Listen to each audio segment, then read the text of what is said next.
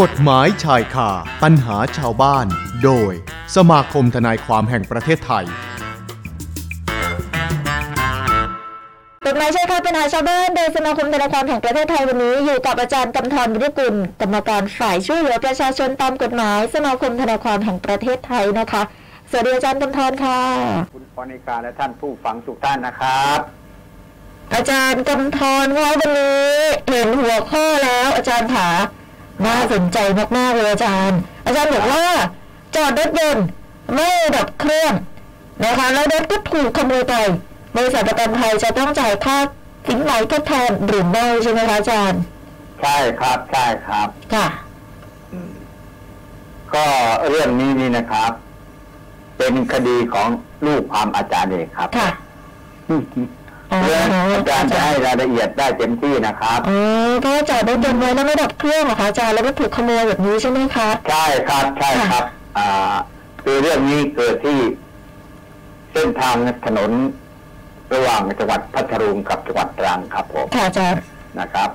คือคนเราเวลาซื้อรถใช่ไหมครับ ค่ะ ต้องไปทำประกันรถยนต์ไว้ใช่ไหมครับ ใช่ค่ะ ต้องประ อาจา กั ร น ย์ อ่า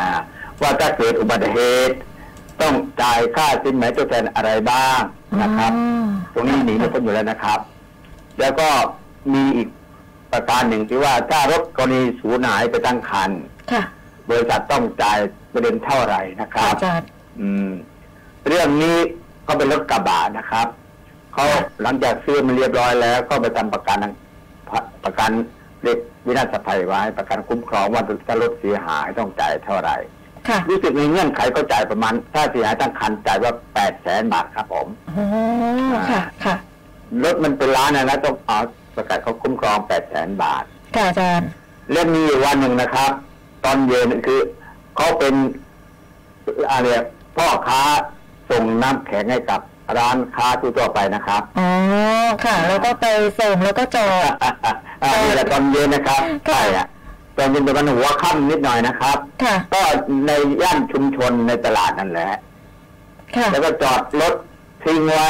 ไม่เกินห้านาทีมั้งครับผม ค่ะอา แล้ว จา ก็ รย์ ไปซื้อของพอไปซื้อของปั๊บกำลังจะจ่ายตังค์แม่ค้าบอกนู่นรถเคลื่อนที่ไปแล้วอ่ะ อ่าฮะ ตกใจว่ารถหายได้ยัง ค่ะ ไง ค่ะ ปรากฏว่าไอ้ขโมยมันรู้จังหวะมันแอบขโมยรถไปเลยครับ อ๋อ นี่นะครับ ก็ไล่ตามก็ไม่ทันแล้วล่ะนะครับ ค่ะอาจารย์ อ่าหลังจากไล่ตามไม่ทันก็ทำไงอะครับไปดูกรมธรรม์นะครับ ก็ก็มาฟ้องนะครับ มาฟ้องบริษัทประกันนะครับ เป็นเงินแปดแสนบาทตามกรมธรรม์ที่ระบุไว้ นะครับ ค่ะอาจารย์ ศาลชั้นต้นก็พิพากษายกฟ้องนะครับผม ค่ะ ยกฟ้องตัวเรื่องความของอาจารย์ อ้างว่าพฤติการดังกล่าวนี่นะครับ เป็นการจอดรถและไม่ดับเครื่องเป็นการประมาทเลินเล่ออย่างไรายแรง อ๋อ ครับ เพราะว่าเราจอดไว้แล้วเราไม่ดับเครื่อง ทีนี้รถก็ถูกขโมยไปได้ใช่ไหมคะอาจารย์ ใช่ครับ และอาจารย์ก็อุทธรณ์นะ ค่ะ ค่ะ ศาลอุทธรณ์ก็กลับมา ค่ะ บอกว่าเป็นการประมาทจริงแต่ไม่ถึงกับประมาทเลินเล่ออย่างร้ายแรงนะค อ๋ รั อ บ ค่ะ อ่าเลยให้บริษัทประกันต้องจ่ายเต็มตามกรมธรรม์ที่ระบุไว้แปดแสนบาทครับผม ก็เลยได้ใช่ไหมอาจารย์ เรายังไม่ได้อีกไม่ได้ครับ อ้าวก็ได้ไหมต่อคะ ก็บริษัทประกันก็ก็ดีกาดีครับ อ๋อ อ่านะครับ ค่ะ เรื่องนี้ขึ้นสู่ศาลฎีกานะครับ ค่ะ และต่อไปนี้ก็เป็นบรรทัดฐานที่ต้องใช้ไปตลอดไม่รู้ ค่ะ อีกเมื่อไหรนะครับ อาจารย์คิดว่าคงจะวินิจฉัยกลับมาข เพ ออ ราะ นุ ว่า ญาตนะครับ ขึ้นศาลบนต้นกันแล้ว อุทธรณ์กันแล้วนะคะ ก็ดีกากันต่อ สารดีกาก็วินิจฉัยอ้างว่าพฤติการการจอดรถยนต์ไว้โดยไม่ดับเครื่องยนต์นะครับ ค่ะ อ่าในในในย่านชุมชนไม่จะไม่ได้ไปนที่เปลี่ยวก็ตาม ค่ะ เป็นการประมาทเลินเล่ออย่างร้ายแรงนะครับ อ๋อ การประมาทเลินเล่ออย่างร้ายแรงตามกฎหมายถือว่าเป็นการเจตนาครับ ค่ะ ผมเหมือนที่อาจารย์เคยแจ้งหลายครั้งแล้วใช่ไหมครับ ค่ะ ค่ะ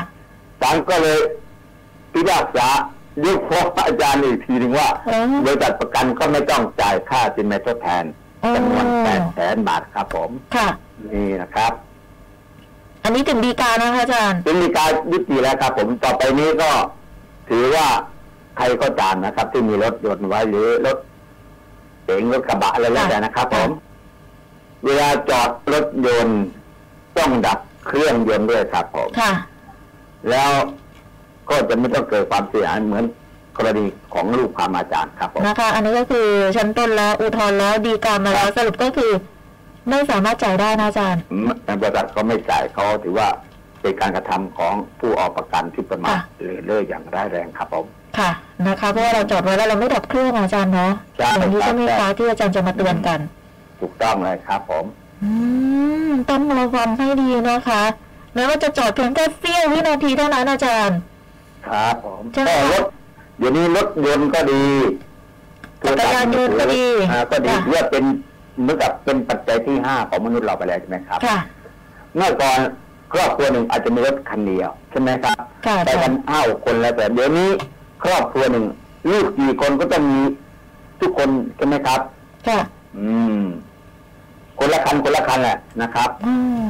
นะคะ อ่าฉะนั้นถึงเป็นรถมันเป็นปัจจัยสำคัญไปแล้วสำหรับชีวิตประจำวันของมนุษย์เรานะครับผม ใช่ แล้วที่สำคัญเลยก็คือพอ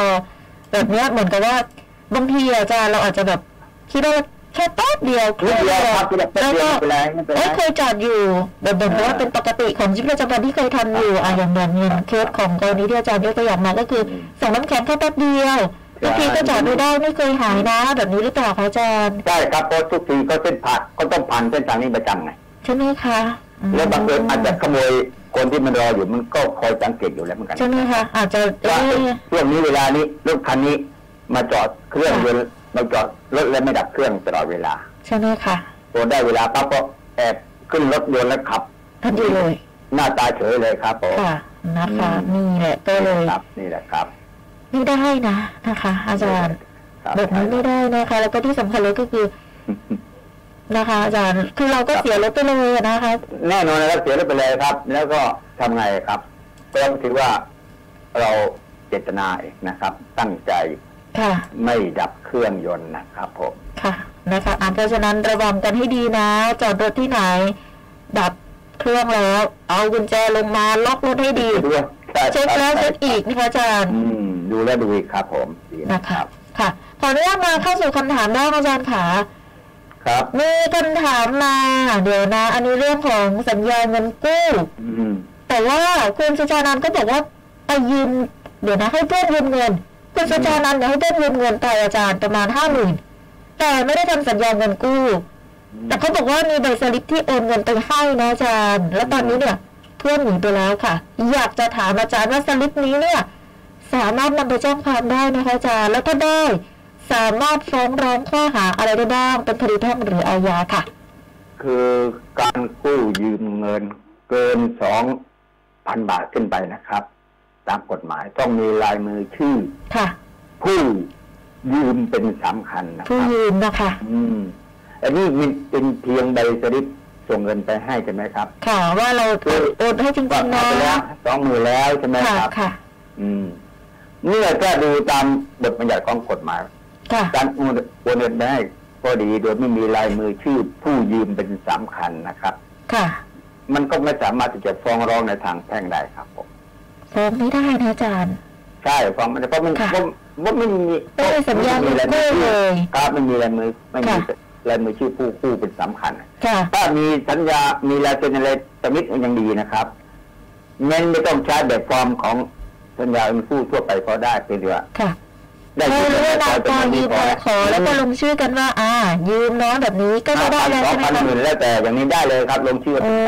เสียดายห้าหมื่น อืม มีสลิป หนก็ เมื่อเราโอนก็ไม่ได้นะอาจารย์ ไม่ได้ครับไม่ได้เพราะกฎหมายต้องมีลายมือชื่อผู้ยืม ค่ะ เป็นสำคัญ ค่ะ ตราบใดที่ไม่มีลายมือชื่อผู้ยืมเป็นสำคัญอย่างนี้ถือแค่ไม่ได้ครับผม นะคะ อื